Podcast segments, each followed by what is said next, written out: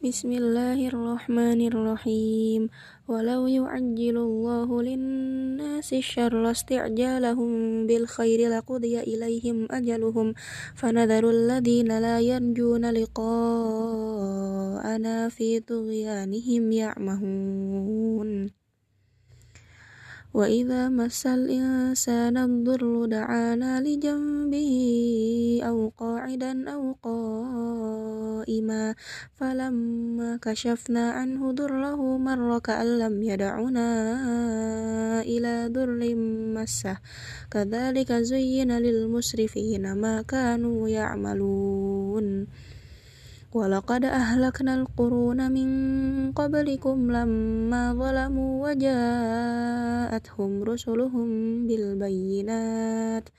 وجاءتهم رسلهم بالبينات وما كانوا ليؤمنوا. كذلك نجزي القوم المجرمين. ثم جعلناكم خلائف في الأرض من بعدهم لننظر كيف تعملون.